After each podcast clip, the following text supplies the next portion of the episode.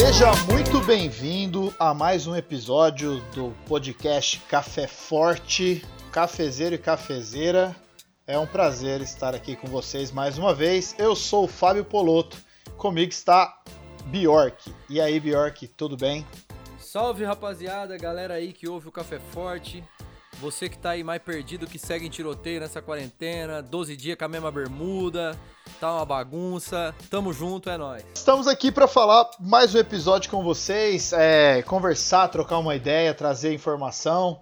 Esse podcast tem sido algo muito positivo para mim durante essa quarentena e espero que para vocês também. Não sei que data vai ao ar esse episódio, mas eu quero dizer que esse episódio tem participações mais que especiais para mim, pro Bjork. E claro, pra você.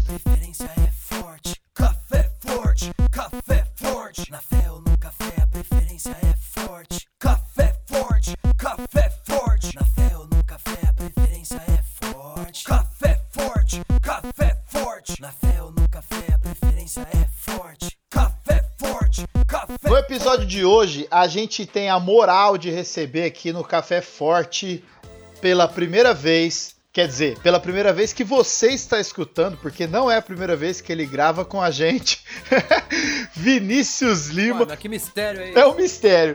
Vinícius Lima, que a gente gravou um episódio muito bom, uma collab, e o episódio foi para o limbo. Então, se um dia alguém encontrar esse episódio perdido aí no limbo cibernético, a gente vai ficar extremamente grato. E junto com ele também, Pedro Quintino, já reincidente aqui, né? A segunda vez no nosso podcast. Sejam muito bem-vindos, meus camaradas. Vocês são brothers, são de casa. Eu não quis apresentar vocês de propósito, porque eu quero que vocês se apresentem. Vini, começando por você, diz aí um salve pra galera e quem é você, meu irmão? Fala, galera. Fala, Bjork, Polotto, dessa vez gravando. Da vez que a gente falou e não gravou, mas é sempre bom trocar uma ideia, né? E eu sou o Vinícius, sou cofundador de um projeto chamado SP Invisível, que a gente conta histórias de pessoas que estão em situação de rua, para mostrar que todo mundo que está lá tem uma história, é ser humano, não tá lá, não nasceu ali na rua e não é um bicho, não é um lixo, é igual a gente. Muito bom, bro. Ah, mas você tem um currículo aí. Você, bom, não precisa nem falar, né? Você também é escritor, jornalista. O pessoal já te conhece. Tem texto aí, a gente tá. Você percebe que todo mundo que vem no podcast tem um currículo assim grande. É só a gente que é tipo assim, podcaster, o outro ali faz rap. O outro é desempregado. E aí, Pedrinho, seja bem-vindo mais uma vez. Ô, cara, obrigado pelo convite. Fico extremamente honrado de estar aqui mais uma vez no podcast mais ouvido da América Latina. Ó, o cara já é de casa, hein? O cara usou a palavra certa, pior. Errado não tá. Ô, Pedrinho, passa o seu currículo pra galera aí. O meu é curtinho, igual ao de vocês, eu não faço nada. Eu só coordeno RP. Eu só coordeno o RP Invisível, que é a mesma coisa que o SP faz, só que aqui em Rio Preto, na cidade onde eu moro. Sou estudante de Direito e tô aqui com vocês agora. É curtinho, eu não sou importante assim. Se a gente fosse falar do currículo... Ex-BBB. Ex-BBB, ex-jogador de futebol, ex-modelo... o currículo tudo ex, do cara, o ex não vale, o ex não vale. Ex-cabeludo. Muito bom. Então assim, a gente já adiantou, né, se a gente convidou duas pessoas que estão à frente de dois projetos que trabalham com pessoas em situação de rua. A ideia hoje é a gente conversar um pouco a respeito disso. A respeito desses projetos, a gente vai conversar mais, descobrir mais sobre esses projetos e também ir além, falar um pouco mais das pessoas que estão em situação de rua, as vivências que todos nós já tivemos. Vini, acho que começando de você aí, para quem ouve o podcast, a maioria já sabe do SP Invisível, até por minha causa, né, pelo... etc, que a gente tem uma relação muito próxima, a Raquel já participou aqui, então conta pra gente assim, como começou, por que começou, o que faz, como é, vamos no papo aí. Então, o SP Invisível é um movimento, como eu disse, que a gente conta histórias de quem está, de pessoas que estão na rua. E ele começou depois de uma provocação que na época o pastor de adolescentes da igreja que eu congrego fez pra gente. falando assim, as redes sociais de vocês são muito fúteis e vamos mostrar a vida real, vamos mostrar tudo que é de verdade, né? Tudo que é invisível, né? É, vocês postam muita foto de viagem, de gatinho, de cachorro, de selfie, e isso não é o cotidiano, né? Vocês vivem de metrô lotado, de ônibus lotado, enfim. A gente saiu pra rua, todos adolescentes, para fazer essas fotos com a ideia de fazer uma exposição. E aí dessas fotos saíram fotos de lixo no chão, buraco no chão, favela, prostituição, uso de drogas, ônibus lotado, metrô lotado, enfim. Saiu muitas fotos de coisas invisíveis e a maioria delas de pessoas dormindo na rua. E aí rolou a exposição, beleza, passou o tempo, e essa exposição a gente chamou de SP Invisível. Passou o tempo, uns 3 meses depois, eu e o André, a gente tinha participado desse dia, a gente falou, pô, lembra aquele dia que a gente chamou de SP Invisível e a gente tirou foto de um monte de gente dormindo na rua? Chegamos na conclusão de que o invisível não é o corpo daquela pessoa, né? Porque a gente tirou foto do corpo, à distância, e depois hoje a gente sabe que isso é bizarro, é zoado, às vezes nem pedia permissão para aquela pessoa.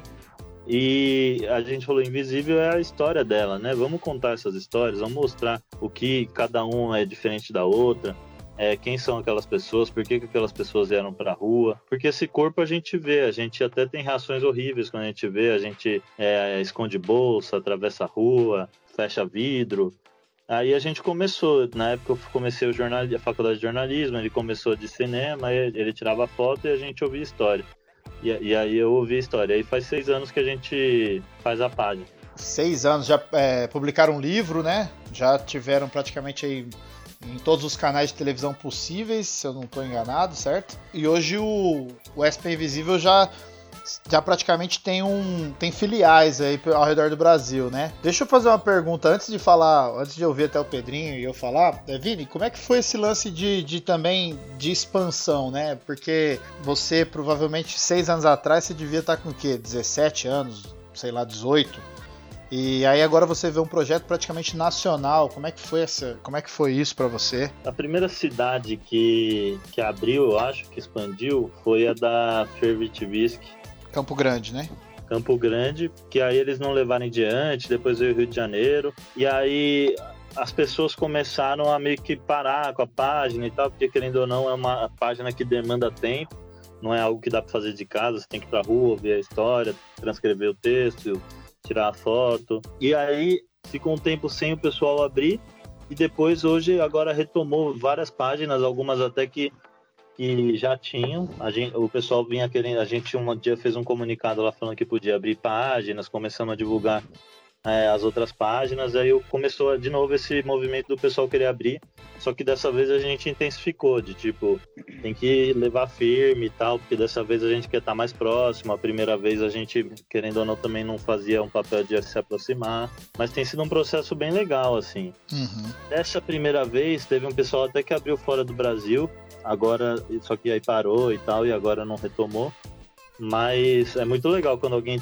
pede pra abrir na cidade deles, fala, pô, meu olhar foi mudado, eu quero começar a fazer alguma coisa aqui, quero começar a contar as histórias aqui da minha cidade. É um processo muito louco, muito legal. Legal. Vou contar rapidinho aqui. O Pedrinho, você segue aí. E Bjork, depois você dá o seu bedelho aí nas suas perguntas. Comigo foi exatamente esse processo de ficar muito incomodado, mas assim, esses dias eu e o Pedrinho, a gente falou numa faculdade aqui em Rio Preto, a respeito do projeto, né, e eu fiquei tentando lembrar onde que começou, assim, no meu coração, esse desejo de trazer pra cá, pra São José do Rio Preto, um projeto como o SP Invisível, né, e eu lembrei, cara, que assim, eu achei fotos, cara, que eu tenho foto quando eu tinha uma vida um pouco muito doida, tá ligado, mais do que agora, eu gostava de tomar umas cachaças com os caras que viviam em situação de rua. Eu sempre tive uma relação, assim, até, bem amistosa com os caras na rua e, tipo, no sentido humano, assim, de tratá-los mesmo como pessoas. Depois que eu fui pra igreja, etc., teve uma situação que foi o seu Luiz, que ele vivia em situação de rua e eu adotei esse cara para ajudar e a gente tentou fazer pela igreja com a vida dele, a gente deu até uma casa, um quarto ali pra ele morar, né? E ele não quis, ele quis ficar na rua mesmo. Processo que a gente já conhece, né? Depois a gente pode até trocar ideia sobre isso. Aliás, fica aí na pauta pra gente falar o porquê que acontece as pessoas às vezes terem vontade de voltar pra rua e não ficar numa casa quando elas ganham. Mas aí, quando veio essa oportunidade de começar o projeto aqui, né? Você e a Raquel vieram pra Rio Preto, você até falou lá na igreja. E aí começou aqui, a gente começou na época com... Nossa, uns 50 negros lá. 700 voluntários. Tinha 1.400 voluntários. E aí, de repente, começou a debandar, que é o processo que o Vini falou, né? A galera começa a parar. Aí foi quando eu abri pra fora da igreja ali, entrou o Pedrinho. Você abriu pra fora porque você tinha antigamente fechado pra dentro, né? Não, é só... O cara não fala um A, né? Quando eu tô falando, o cara quer vir com piadinha. Só pra esclarecer os ouvintes aí. Pra fora da instituição. Quando abriu pra esse ambiente fora da instituição que começou. Nossa, tem que explicar o bagulho. E aí, foi quando o projeto continuou, ganhou um gás. E aí começou o Pedrinho... Depois eu tive que mudar pra São Paulo. Pedro assumiu no meu lugar aqui em Rio Preto, né? E hoje o projeto, ele... continua aqui na cidade, a gente tem até uma consistência boa e uma visibilidade bem legal aqui em São José do Rio Preto, né? Pedrinho, é legal você falar também aí a sua perspectiva aí, o que é que você percebeu aqui em Rio Preto, o que tem mudado em você. A gente tá falando da gente antes, porque depois a gente fala um pouco da galera em situação de rua, né? Cara, foi quando você trouxe pra cá, trouxe o Vini, trouxe a galera pra começar o projeto aqui, eu tava na igreja, né? Eu tinha acabado de chegar na IPI. É mesmo? Eu já tava lá, pô. Não lembro, não. Tinha acabado de virar membro e eu ouvi vocês falando, etc. E aí eu me dispus a ajudar, enfim. Foi logo... Eu tava no grupo de 700 no começo ali. Tava mesmo? Não lembro, olha só. Eu acho que tá mentindo, mas tudo bem. Não, é porque tinha muita gente, né, cara? Não, é verdade. Aí quando desfez o primeiro grupo, aí... colocou o segundo grupo, foi com a galera de fora e tal. Aí a gente começou o projeto com essa galera, eu lembro que era muito difícil no começo pra organizar a escala de rua. Nós íamos em 8, 9 pessoas na rua. Minha primeira ida pra rua, nós chegávamos numa galera e ficava em volta de uma pessoa só, sabe? Eu lembro que isso aí assustava muito. Quando eu assumi, né? Quando você foi pra São Paulo e eu fiquei na coordenação do projeto, eu comecei a colocar a escala de 2, 3 pessoas e ainda assim gerava um desconforto pra pessoa em situação de rua e tal. Como a gente começou a ir frequentemente pra rua, começou a ter mais contato com o pessoal, hoje a gente pode ir em 4, 5 que não rola esse estranhamento, né? Muito pelo contrário, às vezes as pessoas olham, reconhecem alguns rostos e falam, vem aqui, vamos conversar, preciso te contar alguma coisa e tal, enfim. E é isso, acho que em outubro do mesmo ano que fundou, em outubro do mesmo ano, você já saiu, foi pra São Paulo e desde então eu assumi, estamos aí até hoje, 2017. Eu comecei, isso mesmo, comecei a preparar a mudança aí no final de outubro, novembro, eu tava praticamente certo que ia mudar.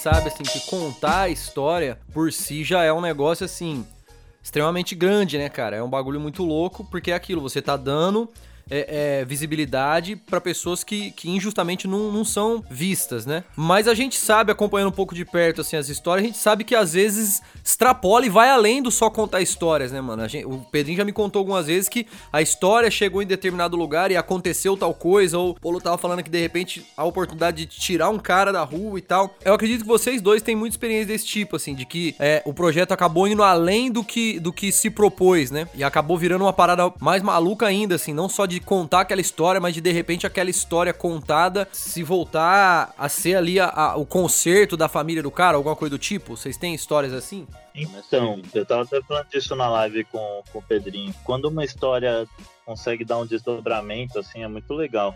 A gente contar uma história, por exemplo, ele fala na história que precisa, sei lá, de um médico, e aí chega num médico que segue a página, o cara fala que quer encontrar a família, e chega na família que conhece a página, e aí quer reencontrar. Que louco.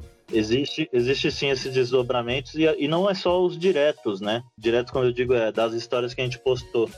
Mas tem muita gente que fala, pô, eu passei a ler a história das histórias da SP Invisível, meu olhar mudou, e aí o cara leu a história do João, e não necessariamente ele ajudou o João, mas ele viu quantos Joões passou a andar mais atento, existem do trabalho dele para casa dele, da escola, da faculdade dele para casa dele, da faculdade para o trabalho. Ele andou na rua, passou a andar na rua com o coração bem mais aberto, o olhar bem mais aberto, assim. Que louco, mano. Cara, essa é a parte boa do projeto, né? É a parte gostosa, quando você vê esse desdobramento acontecendo, você vê os frutos da história, sabe? Porque foi como o Vini falou, a gente anda na rua com o coração endurecido, sabe? Com essa visão condicionada, cheia de lente no que a gente quer ver e não quer. E às vezes uma história dessa pode amolecer teu coração, tirar essas lentes, você começa a ver as coisas sem o filtro, sabe? Você começa a ver as pessoas como pessoas. A consequência disso tudo são os frutos, são as ajudas, são as mãos estendidas, enfim. Mas isso é a parte pela qual o projeto existe, sabe? É a parte mais gratificante. Eu tenho a sensação, assim, de que a gente... Posso estar muito errado, que a gente vive num país que realmente ele é injusto, né? Como já foi dito, e ele tem essa disparidade enorme, assim. Nós temos muitas pessoas em condição de pobreza extrema e nós temos muitas pessoas em situação de rua hoje. Governo entra, governo sai, pessoas entram, pessoas saem, e a gente continua vendo ainda essas pessoas muitas vezes sendo colocadas à margem da sociedade, até porque também, globalmente falando, a gente tem sempre esse culto ao belo. Eu nunca canso de falar isso, que as nossas redes sociais, elas empurram para que a gente poste só o belo, o cheiroso, né? Mesmo que a foto não mostre, tem que estar limpo, tem que estar lindo, tem que estar maravilhoso, né? E aí por isso que há esse processo também da cidade sempre tentar empurrar para as periferias, para as margens da cidade, né? A população mais pobre, justamente para que ela não esteja ali com a população mais rica, né? E nesse processo do projeto, eu percebo que esse desejo de humanizar e fazer com que as pessoas no Brasil, numa cidade como São Paulo, que é uma cidade enorme, uma cidade como Rio Preto, Rio de Janeiro, Fortaleza, enfim, tentar conscientizar as pessoas que essas pessoas que estão sendo empurradas para a margem da sociedade, que a sociedade, que o governo e que as pessoas que têm todos aquele monte de preconceito, de falar assim, não, essas pessoas não são dignas de serem tratadas como seres humanos. Acho que esse é o grande lance que o projeto traz e trouxe para a minha vida. Quero fazer uma pergunta muito pessoal, e Bjork, talvez a sua experiência também com as pessoas que estão presas, né, com os prisioneiros, que muitas vezes, depois que a pessoa sai da cadeia, a gente já ouviu histórias de pessoas que tirou cadeia e depois vai pra rua. O que é e quais foram os preconceitos que foram quebrados em vocês mesmo, assim? O que mudou? Vocês tiveram dificuldade? Houve coisas que vocês falaram, putz, eu era assim, agora eu não sou mais, e isso mudou primeiro em vocês para depois vocês perceberem mudando nos outros? Boa pergunta, hein? Eu acho que esse próprio lance de entender as histórias, né? De entender que cada um tem um porquê, um motivo, uma história de estar onde tá, de ser do jeito que é, fazer o que faz. Eu passei a entender isso não só com a população em situação de rua, mas com pessoas ao nosso lado, sabe? A gente passa a entender porque nossos familiares têm um comportamento, nossos amigos têm um comportamento, o pessoal do nosso trabalho tem um comportamento. Esse olhar mais amplo, não só pro hoje, eu acho que foi algo que o SP Invisível trouxe. Eu tenho até vergonha de falar isso aí, mas eu era muito meritocrático. Eu achava que as pessoas que estavam nessa situação, ou que tinham uma condição inferior, eram porque não se esforçavam direito, porque eram preguiçosas, enfim. Eu nunca tive esse preconceito de que todo cara na rua é vagabundo, sabe? Mas eu achava que todo mundo que tava na rua tava ali porque queria. E eu acreditava que que o cara precisava de um prato de comida e uma roupa nova. Isso era a ajuda que eu podia dar. E o projeto me mostrou que não. O projeto me mostra, aliás, não me mostrou, me mostra todos os dias que a meritocracia não funciona, não existe, sabe? Me mostra que o cara precisa muito mais do que um prato de comida, precisa muito mais do que uma roupa, que esse tipo de ajuda é muito superficial e não resolve o problema, sabe?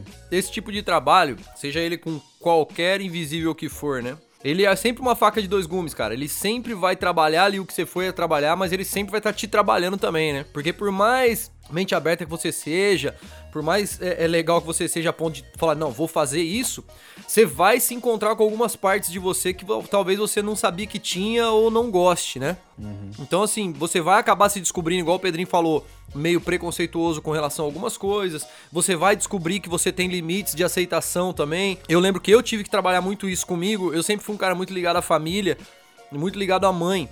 E eu lembro que eu tive que trabalhar isso comigo quando eu conheci menino que matou mãe. Então, tipo assim, são coisas que você vai começar a ser trabalhado também. E eu acho que isso esse processo é o mais rico de todos, assim, que tipo, ao mesmo tempo que é o processo que o relacionamento faz, né, mano, em qualquer área, né? Ele lixa os dois lados ali, né, cara? Ele molda os dois lados, né? Da mesma forma que os caras falaram aí que mudou muita coisa, eu posso falar a mesma coisa, cara. Pra mim, assim, mudou muita coisa. Muita coisa que eu entendia como às vezes, como o Pedrinho falou, muitas coisas eu entendia como assim, ah, isso aí é ruim mesmo. Eu comecei a rever. E muitas coisas que eu entendia como o santo graal, assim, aquilo intocável, eu comecei a perceber que não era tão intocável assim, que tinha muita visão manipulada no meio, muita coisa errada no meio, dentro dos contextos, dos vários contextos que a gente lida, né, mano? Porque quem trabalha com esse tipo de trabalho, os caras aí vão poder falar. A gente tá um dia com o morador de rua ali, o detento, e no outro dia a gente tá com uma outra galera que não tem nada a ver com aquilo. E você começa, querendo ou não, isso te dá meio que uma sensibilidade de analisar os dois lados da parada, assim, começar a perceber coisas, assim. E isso é legal pra caramba. À medida em que você vai trabalhando e se descobrindo, você vai tendo contato com essa galera, você vai tendo contato com qualquer outro tipo de serviço social, você acaba tendo contato com essas partes de você, igual você falou. Eu acho que menos em favor disso você trabalha, você acaba trabalhando muito mais em favor do outro, sabe? Uhum. Isso é uma parada muito doida que rola aqui em Rio Preto, porque eu ouço isso muito dos voluntários que, tipo assim, às vezes eles estão mal, sabe? Estão cheios de compromisso, estão cheios de coisa pra fazer, mas é o dia deles ir pra rua. Eles dão aquele jeito, sabe? Tipo, organizam horários e tal, não sei o quê. Uhum. E falam, cara, eu preciso ir, mas não por mim. Porque por mim eu ficaria em casa, mas eu preciso ir por causa deles, sabe? Pode crer. Isso é louco demais, mano. Ah, e é um conflito interno, né, cara? A gente lida...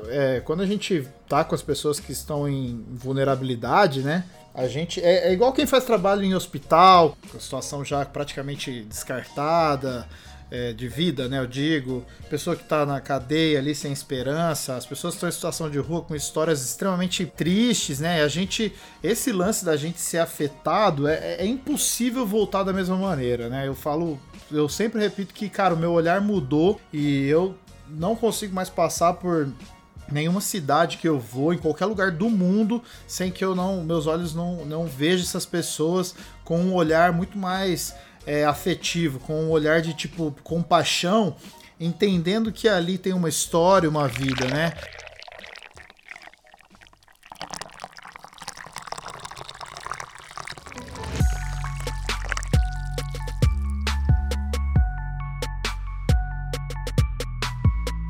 Vini, você que tá nessa aí há mais tempo, assim, eu contei a história do Luiz, né? O Luiz é um cara que ele se tornou meu amigo, assim, né? Nesse processo de caminhada, ele veio antes do projeto. Depois do projeto, eu acho que ele veio uma vez pra Rio Preto, que eu encontrei com ele. Ele pediu, em troca da casa, ele pediu uma bicicleta pra ir pra Bahia visitar a família dele, né? Rapaz. Os parentes dele. Oxi! Ele pegou a bicicleta e foi pra Bahia de bike. E aí, quando ele voltou, ele falou, cara, eu gosto de estrada. Eu gosto disso, de ficar na estrada. Eu gosto de não ter lugar pra ficar.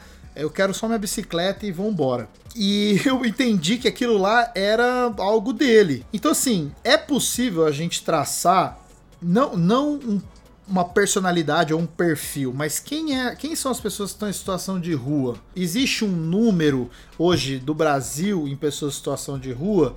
São Paulo hoje tem 24 mil, um pouco mais de 24 mil pessoas na rua.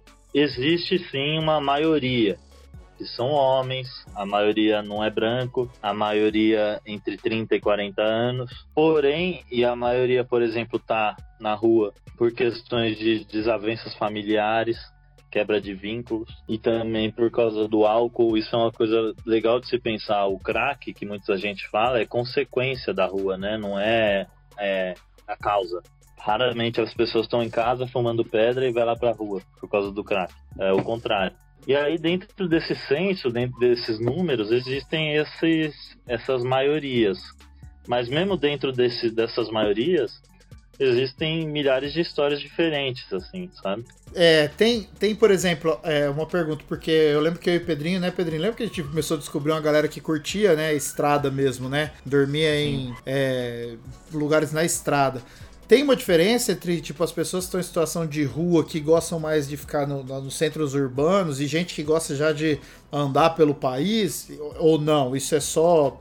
Cada um tem uma história mesmo. Então, a gente encontrou uma galera que gosta de andar, de viajar, e a maioria desses que eu encontrei foi jovens, né? Talvez, se existe um padrão, é essa da idade, entre esse pessoal que fica mais viajante, andarilho. E o pessoal... Em São Paulo, tem muita gente querendo sair. Né? Às vezes o pessoal, rola um preconceito de pegarem poucas histórias assim que o cara fala, pô, eu quero estar na rua. E aí a pessoa passa a generalizar, entendeu? Falar, não, eu fui querer ajudar alguém e a pessoa disse que não queria sair da rua. Mas isso aí é uma história ou outra que não dá pra tomar como maioria, entendeu? Cara, aqui dá pra gente fazer essa distinção muito clara, né, Polotto? Uhum. Uma cidade menor também, né, Pedro? É, exatamente. Tipo, acho que não tem nem como comparar as duas cidades, mas aqui, final de ano, não digo nem começo, mas pro final de ano, os serviços mantenedores das pessoas em situação de rua aumentam o atendimento. Porque é a galera que tá vindo de lá de cima do país, indo pro sul pra trabalhar em colheita de não sei o que, enfim. E acabam ficando por aqui justamente pela fama de Rio Preto, sabe? Então, aqui a gente consegue diferenciar bem, aliás, pelo menos a gente que tá praticamente todo final de semana na rua, a gente consegue olhar e falar, ó, esse cara aqui tá em situação de rua, é daqui de Rio Preto, ou mora aqui em Rio Preto. E as outras pessoas que são trecheiros, né, eles já deixam bem claro na conversa, ou a gente já reconhece pelo tanto de coisa que carrega. Então aqui é possível a gente fazer essa distinção. Uma coisa que... eu percebi bastante, eu tenho formação em psicologia, foi que muitas dessas pessoas que estão na rua também, elas desenvolveram ou foram até pra rua por conta de realmente uma doença psicossomática, né? Uma depressão, uma personalidade borderline, de repente um transtorno bipolar, ou o contrário, ela vai pra rua e ali ela acaba entrando, talvez, né, num processo tão difícil que aí ela vai desenvolvendo aos poucos, né, essas patologias aí psicossomáticas, assim. É evidente que falta para toda a sociedade mais carente, ou até mesmo, você tem que ter uma grana para buscar um psicólogo, tem lugares que são de graça e tal, mas um psiquiatra também é caro, você tem os CRAS, você tem esses lugares que apoiam, mas sempre muito burocrático. Essa é uma falta que eu vejo em termos governamentais mesmo, para atender a sociedade e, consequentemente, a gente vê que a rua, então as pessoas que estão em situação de rua, elas sofrem muito disso. O que mais vocês sentem que são falhas básicas do governo que faz com que a gente tenha uma população em situação de rua tão grande num país como o Brasil? Cara, eu acredito que o principal, se for pensar alguma coisa que é unânime, é casa, depois moradia, depois você pensa no emprego, depois você pensa no resto, e aí a partir da casa você consegue atender cada pessoa, porque não existe uma solução geral, né? Algo que eu vou dar, sei lá, vou dar emprego para todo mundo. E aí o cara pega esse emprego, mas ele ainda não melhorou do vício dele. O cara pega o emprego, mas ainda tem um filho para comprar leite. O dinheiro vai rapidinho, sabe? Então, tem políticas, por exemplo, em Lisboa, em algumas cidades dos Estados Unidos, no Canadá, que chama Housing First, que é de simplesmente dar a casa para a pessoa. E aí, a partir dessa casa dada, ele consegue ganhar todos os serviços nela que ele precisa, e aí fica tudo muito mais fácil quando você não tem que se preocupar com a casa, sabe? Mas essas casas são dadas para sempre, Vini? Só para iniciar o processo, para ele ter onde começar legal. O dia, onde ele terminar o dia, e aí assim que ele arruma um emprego, ele vai passando a pagar 10% do aluguel, depois 20%, depois 30%, até o dia que ele tá independente total, assim. Mas a ideia é alugar apartamentos, locais pra pessoa morar, e o resultado disso é ótimo, assim, porque tem histórias que a gente ouve que o cara fala, pô, é muito fácil sair da rua, um mês aí que eu guardo mais dinheiro, um mês aí que eu ganho um pouquinho mais, eu vou lá e pago um aluguel. O difícil é se manter fora da rua, sabe? O difícil é conseguir eu me reorganizar, eu conseguir reestruturar uma vida do zero. Cara, aqui em Rio Preto, é algo na linha do que o Vini escreveu, sobre o auxílio emergencial para pessoas em situação de rua. Nós temos o CAPS aqui, temos o Centro Pop, o Albergue, nós temos alguns órgãos. O Albergue é uma instituição privada, né? Mas esses outros dois que eu falei são mantidos pelo governo, que atendem a população de rua. Só que é muito burocrático, é muito difícil o acesso inteiro para todos os serviços, sabe? E eu não acho que isso é culpa dos funcionários ou de alguém, de algum profissional de lá de dentro. Não, eu acho que é culpa exclusivamente da prefeitura e da forma com que olham para essas pessoas, sabe? Ano passado eu fiz reuniões com a Defesa Civil e a prefeitura, com assistente social, enfim, pra gente tentar enxergar a rua num modo geral, sabe? Como é que funcionava, quem são essas pessoas, o porquê estão na rua, enfim. E muito foi dito sobre os processos. Como o Vini falou, Lisboa, algumas cidades dos Estados Unidos e Canadá tem esse modo de iniciação, sabe? Aqui no Brasil não existe. Então, muito foi falado e muito foi discutido. Virou o ano e nada foi feito, sabe? Então, acho que é difícil a gente tratar esse assunto com poder público, exigir alguma coisa de poder público, justamente pelo modo com que eles olham, sabe? A proposta do convite pra gente, projeto RP Invisível, era justamente por conviver e estar no dia a dia. Ou seja, foi um convite avulso, porque não adiantou nada. A gente foi lá, expôs tudo que a gente pensava, via, entendia. Mostramos esse modo de ressocialização de processos, tratando processos. E nada foi feito. Continuou tudo do mesmo jeito, tudo muito burocrático. Como é que você vai exigir de um cara em situação de rua que ele vá 20 vezes durante 20 dias seguidos no mesmo lugar, sabe? Então é muito difícil, é muito burocrático, existem regras, e se o cara quebrar um desses dias, por exemplo, ele tem que começar de novo, ou se for reincidente já nem começa. Enfim, é um trâmite muito difícil de ser discutido nesse pouco tempo que a gente tem.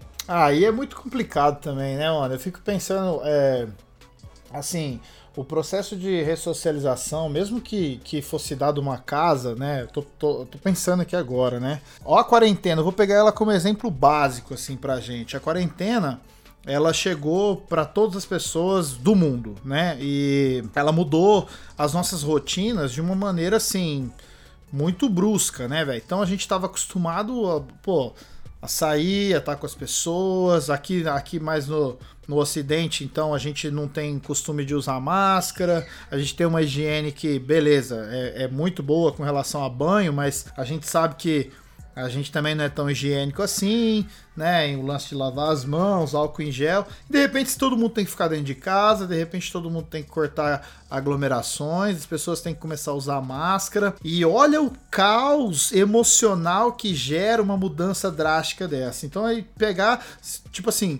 uma pessoa em situação de rua, que tá ali há 5 anos, sei lá, 1 ano, quanto mais tempo, pior, porque mais hábito, mais rotina ela tem, coloca essa pessoa num processo ali de ressocialização, que ela tem que chegar às 8 da manhã, sair às 6 da tarde com uma refeição, e exigir que essa pessoa se adapte a isso de maneira rápida, cara, isso é uma crueldade sem tamanho, porque nós estamos sentindo na pele o que é mudar um hábito da noite pro dia, como é doloroso isso. Imagina uma pessoa que tá ali na rua, que tem toda a sua liberdade, com todos os seus problemas, eu não tô falando disso agora, mas aí você coloca a pessoa numa, né, agora você tem uma casa, mas então você vai arrumar trabalho, e aí a gente vai cobrar dessa pessoa o quê?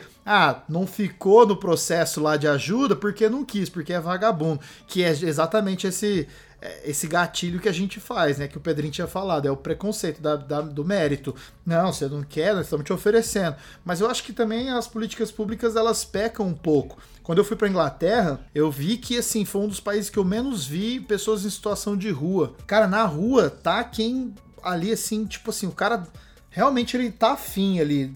Claro, tô generalizando, né? Mas tem políticas públicas muito boas pra galera ali, de ressocialização, de dar também um lugar pra pessoa, um albergue de qualidade. E assim, a pessoa faz uma escolha, às vezes, de estar na rua, e aí tem todos os motivos que a gente não vai entrar nisso. Então é muito cruel a gente querer imprimir sobre essas pessoas uma mudança drástica, sendo que a gente também não pensa no todo, né? Esse país nosso aqui tem injustiça demais acontecendo. Tem um TED desse cara que começou o processo do Housing First. E aí ele conta que no piloto do processo, na primeira pessoa que ele ajudou, foi uma senhora. Eles deram a casa para ela. E no primeiro mês, acho que nos 2 primeiros meses até, lá no Canadá, nos Estados Unidos, sei lá onde foi, tem aquelas escadinhas, tipo Todo Mundo Odeia o Chris, Uhum. Ela dormia do lado da cama dela, não dormia na cama, e ela ficava o dia inteiro na frente da escadinha lá, sentada. Ela não entrava na casa. Tipo, demorava esse processo todo, como você disse, pra ela se sentir apropriada da casa, pra ela falar, pô, essa casa é minha. É, eu posso dormir aqui, eu posso usar as coisas dela. E aí ela cozinhava na frente lá da escadinha e ela tinha um fogão dentro de casa. Então é muito louco isso mesmo, de mudanças drásticas, assim. Tem que ser um processo. Sim. Você falou aí no meio da tua fala, gigantesca, por sinal. O podcast é meu, rapaz. Faço o que eu quiser. Que em meio à liberdade, o cara tem alguns problemas que são inerentes a quem tá na rua. Aí você manda o cara entrar às 8, com uma refeição, sair às 17 e tal. Só fazendo um gancho nisso tudo, às vezes a liberdade é exatamente o ponto-chave pro cara tá na rua, sabe? O cara tá na rua pra se sentir livre, pra ter a devida liberdade e tal. Aí como é que você vai colocar um cara dentro de um processo de tratamento privando a liberdade que ele tanto quis, que ele tanto sofre na rua pra ter, sabe? É um paradoxo gigante isso aí.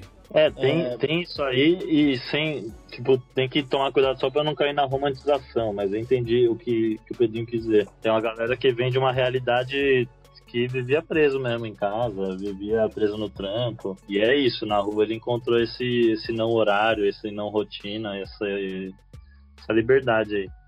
E ele acaba sendo preso também, às vezes, nessa rotina da pseudo-liberdade também. É muito complexo.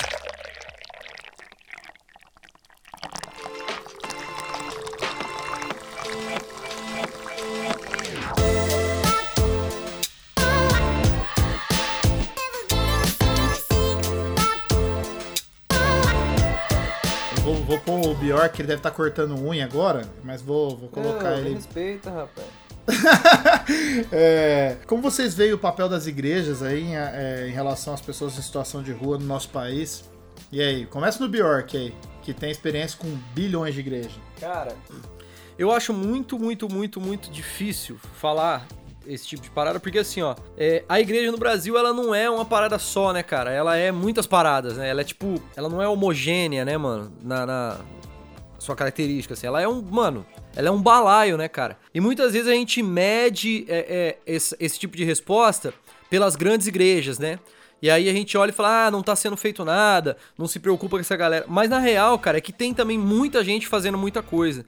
Então, hoje, quando eu sou perguntado sobre essas coisas, eu tento trazer esse equilíbrio porque eu lembro de inúmeros projetos que eu já conheci Brasil afora, cara. Projetos muito, muito bonitos, assim, fazendo coisas muito, muito, muito importantes. Só que eu acho que a gente nunca vai ter um quadro, assim, unânime na igreja com relação a essas paradas, saca? Tipo assim, não, toda a igreja tá envolvida, Eu acho que a gente nunca vai viver isso aqui por causa do tamanho do negócio e da variedade de estilo de igreja mesmo, de pensamento, de cosmovisão ali da parada e tal. Talvez deveria ser unânime, mas eu não acredito que a gente vai ter isso. Mas eu acho assim, ó, que tem muita gente fazendo, muita coisa legal, mas eu sou sempre daquele assim que acha que dá pra fazer um pouco mais, assim. Tipo, eu acho que talvez, cara, uma menor romantização das coisas, assim, saca? Tipo, quando a igreja fala de missão, de serviço social, eu percebo que tem um romantismo, e você percebe o romantismo quando, no começo da conversa que vocês falaram de um projeto que começou com não sei quantos voluntários e acabou hoje com o Pedrinho e mais 4. Qualquer pessoa que atua na área social de igreja, ela vai ter o mesmo testemunho pra te falar.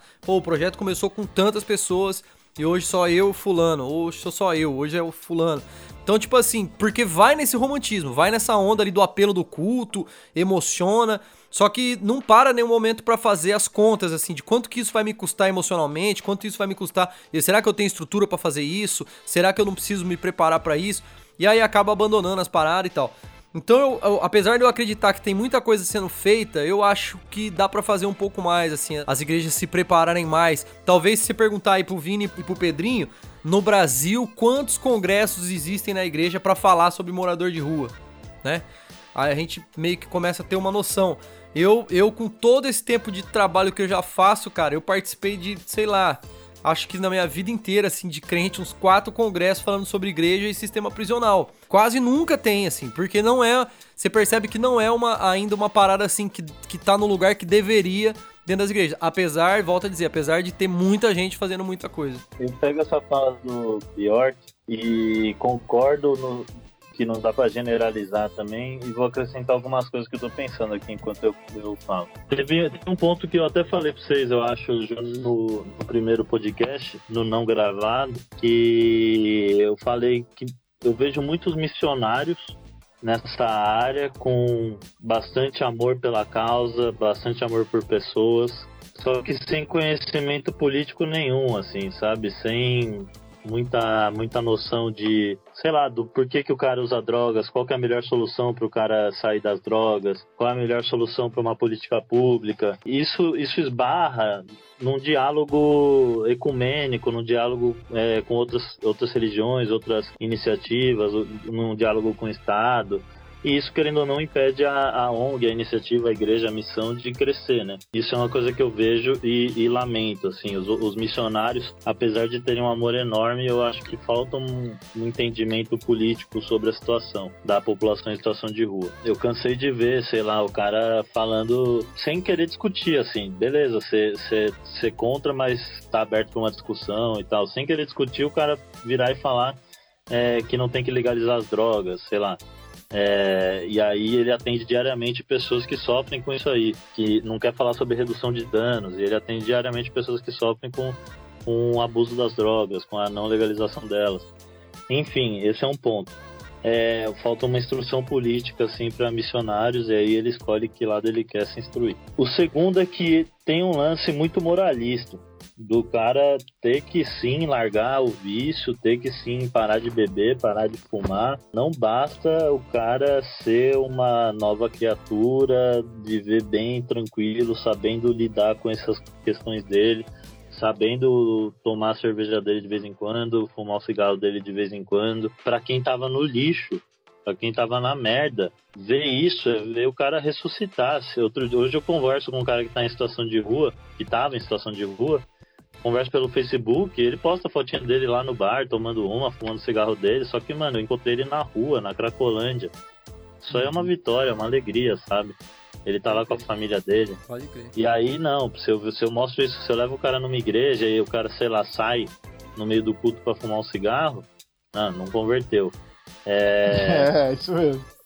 Esse é outro ponto, eu acho muito moralista algumas ONGs ainda. O terceiro ponto é esse lance de querer ajudar bloco, sabe? Que é algo que o movimento invisível vai totalmente contrário. A gente ajuda pessoas, a gente se relaciona com pessoas. O João, e do lado dele tem o Marcos, que por mais que ele esteja na mesma situação, a história é totalmente outra. E não é um bloco, as pessoas em situação de rua, os moradores de rua. Não é sobre multidão, né? Jesus é um cara que quando ele andava na multidão, em Tiago fala, ele era tão sensível que alguém tocou nele, ele fala, quem me tocou? Por no meio da multidão ali, ele tava um monte de gente tocando nele, mas ele percebe que alguém tocou nele.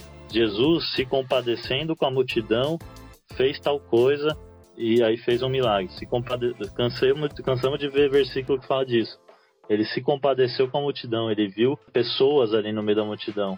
A multidão, como diz o Brown, né, é um monstro sem rosto e coração. E a igreja ainda vê muito essa multidão, não vê pessoas. E isso vem de um fruto lá de trás que tem aquele lance missionário de metas e de precisamos voltar hoje com tantas almas e não sei o que, prestar relatório. Isso é horrível e ainda a gente vê uns frutos hoje, assim. É difícil, cara. Quando o Vini fala assim, falta uma instrução política, e pra quem não falta no nosso país? Essa é a pergunta que eu quero fazer. A gente tá vendo aí o que tá acontecendo na política do nosso país faz quanto tempo? Um país que tem uma democracia super jovem, um país que já passou por 2 impeachments, a gente vê aí escândalos o tempo todo, então será que a gente é instruído politicamente? Ainda mais dentro das igrejas, né? Onde a gente tem falta de instrução teológica, quanto mais política. E realmente é um problema que a gente, infelizmente, vê. Embora as pessoas tenham muita gente com o coração voltado, né? Pra querer ajudar, as pessoas às vezes não sabem. Ainda bem, graças a Deus, tem, né, projetos sérios aqui no nosso país. A gente podia citar o Macarrão, enfim, o SP Invisível, e a gente podia citar muita gente tentando fazer algumas coisas legais por aí, mas acho que seria muito importante agora, Vini, Pedro, Bjork e eu, claro que já estou falando aqui, né, segundo o Pedrinho eu falo muito, a gente deixar uma palavra, uma mensagem, assim, um incentivo para aqueles que ouvirem esse podcast e quiserem fazer algo, assim, como elas começam, o que elas podem fazer, seria interessante a gente pensar isso. E aí, o que vocês diriam para essas pessoas? Cara, eu incentivo as pessoas a verem pelo que o coração delas serve, assim, né? Eu, por exemplo, esse lance da população em situação de rua, eu encontrei a minha causa, encontrei pelo que eu tenho que acordar, sabe? Todo dia. Outro dia o SP... E não é o SP Invisível. Outro dia o SP Invisível tava meio parado nesse período de Covid. Eu queria fazer alguma coisa, tava com fogo no rabo pra querer ajudar, me sentindo meio impotente. Aí eu fui lá na Novos Sonhos, que é uma ONG que tá fazendo umas entregas, ajudando uma galera em situação de rua, tomando todos os cuidados necessários, porque eu queria fazer alguma coisa. Essa é uma pauta que meu coração ferve. E tipo, criança, idoso, sei lá, qualquer outra pauta já não é comigo, existem outras pessoas. Então, o primeiro ponto eu acho que é esse, encontrar pelo que o coração coça, assim, e ferve. Depois que você encontrou isso, é pensar no que você sabe fazer, como você pode contribuir com isso, sabe? Eu não sou o cara das marmitas, não sei cozinhar, não tenho uma estrutura para cozinhar, não sei quantas marmitas em casa. Eu sou o cara da comunicação, eu vi que não tinha ninguém falando sobre isso na rua e passei a produzir conteúdo sobre isso. Era uma coisa que precisava, era uma coisa que eu podia contribuir. Então acho que tem essas duas coisas. E aí ver quem tá contigo depois, né? Escolher seus 12 ali.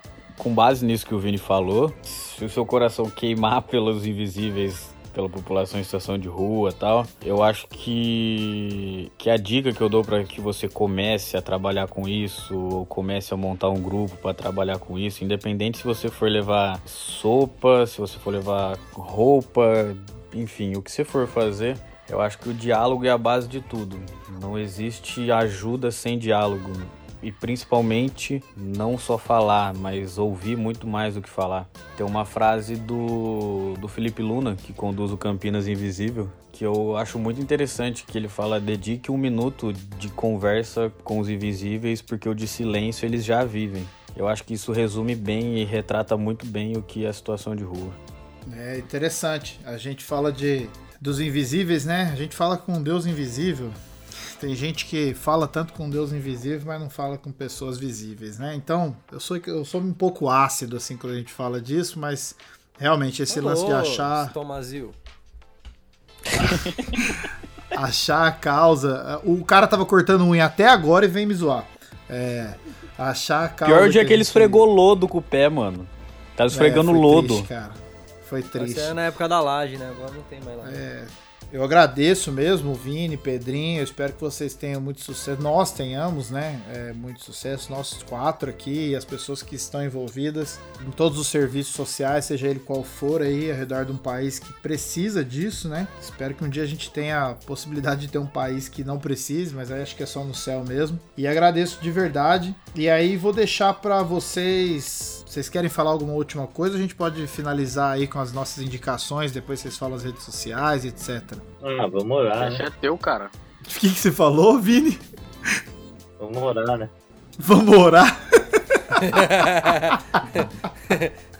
Cara, pensa num cara crente, velho. O cara mete uma oração no podcast, tá ligado? Ai, cara. Esse podcast já é uma oração.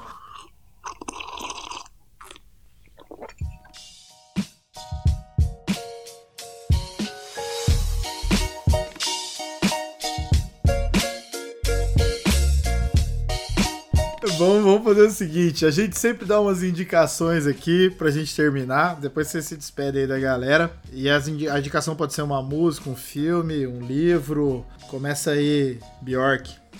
Eu vou começar então, eu não quero indicar nada hoje não. Bom, tá boa, né? Ótimo. Boa. É uma indicação, né? Não indicar nada é uma indicação. Vai lá, Pedrinho. Tem um livro que eu li, que... O primeiro capítulo. Você sabe essa história aí, Vini? Não. O Pedrinho tem mais de 200 mil livros. Ele leu o primeiro capítulo e fala que... Lógico que não. Tá certo.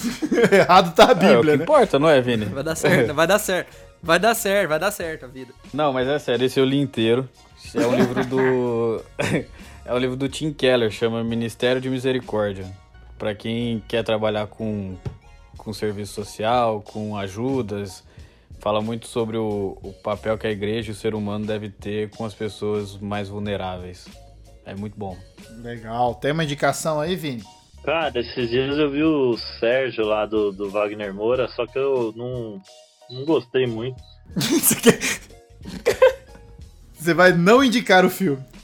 É, então, é que tá em alto o filme dele, ficção, mas eu recomendo o documentário sobre o Sérgio, que também tá na Netflix, também chama Sérgio, e é do mesmo diretor. Mas o filme mesmo eu não gostei muito não, o filme de história, né? É um filme sobre um diplomata trabalhando na ONU, brasileiro, Sérgio Vieira de Mello. Só que pelas histórias que ele viveu mesmo, daria um filme muito mais legal. Pode crer. Se você vê sem conhecer o cara, é legal. Porque aí você vai do zero. Uhum. Então, aí documentário é show. Eu quero fazer uma indicação do meu filme favorito da vida, porque durante esse podcast eu não sei porque ele não saiu da minha mente.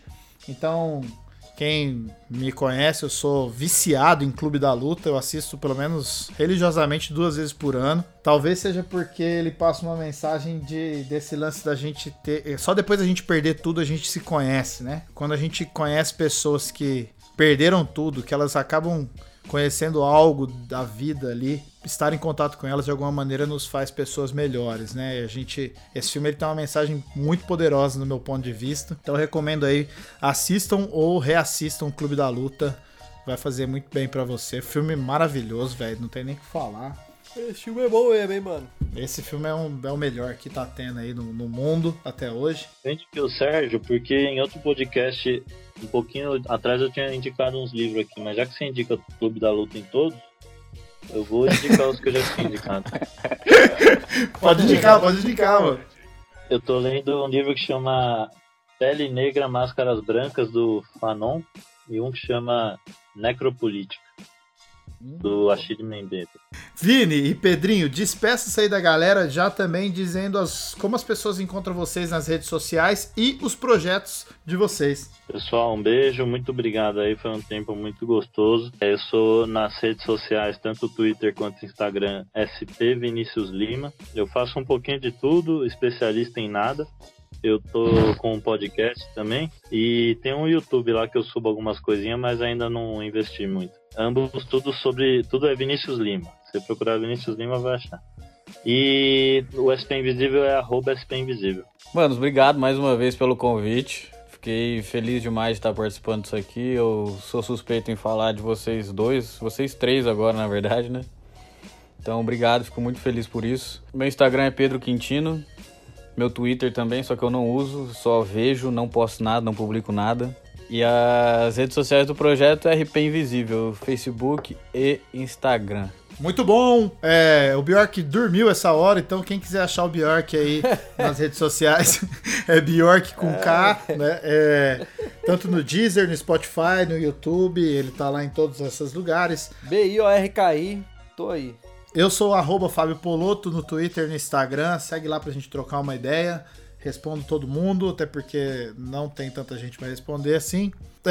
O Café Forte tem um Twitter, que é o @CaféForteCast, e tem o e-mail, que é o caféfortecast@gmail.com. O Café Forte agora também tem um Instagram, então segue a gente lá no Instagram, é o @CaféForteCast também. O site é o caféfortecast.wixsite.com/caféforte. A gente ainda vai registrar o domínio, mas por que eu quero falar desse site? É porque nesse site, quando você entrar nele, você vai ter ali um link para clicar em qualquer plataforma que você prefere escutar o nosso podcast. Então, um abraço para todos vocês, a gente se vê na próxima semana, tamo junto. Falou, valeu galera. Valeu. Tchau. Valeu.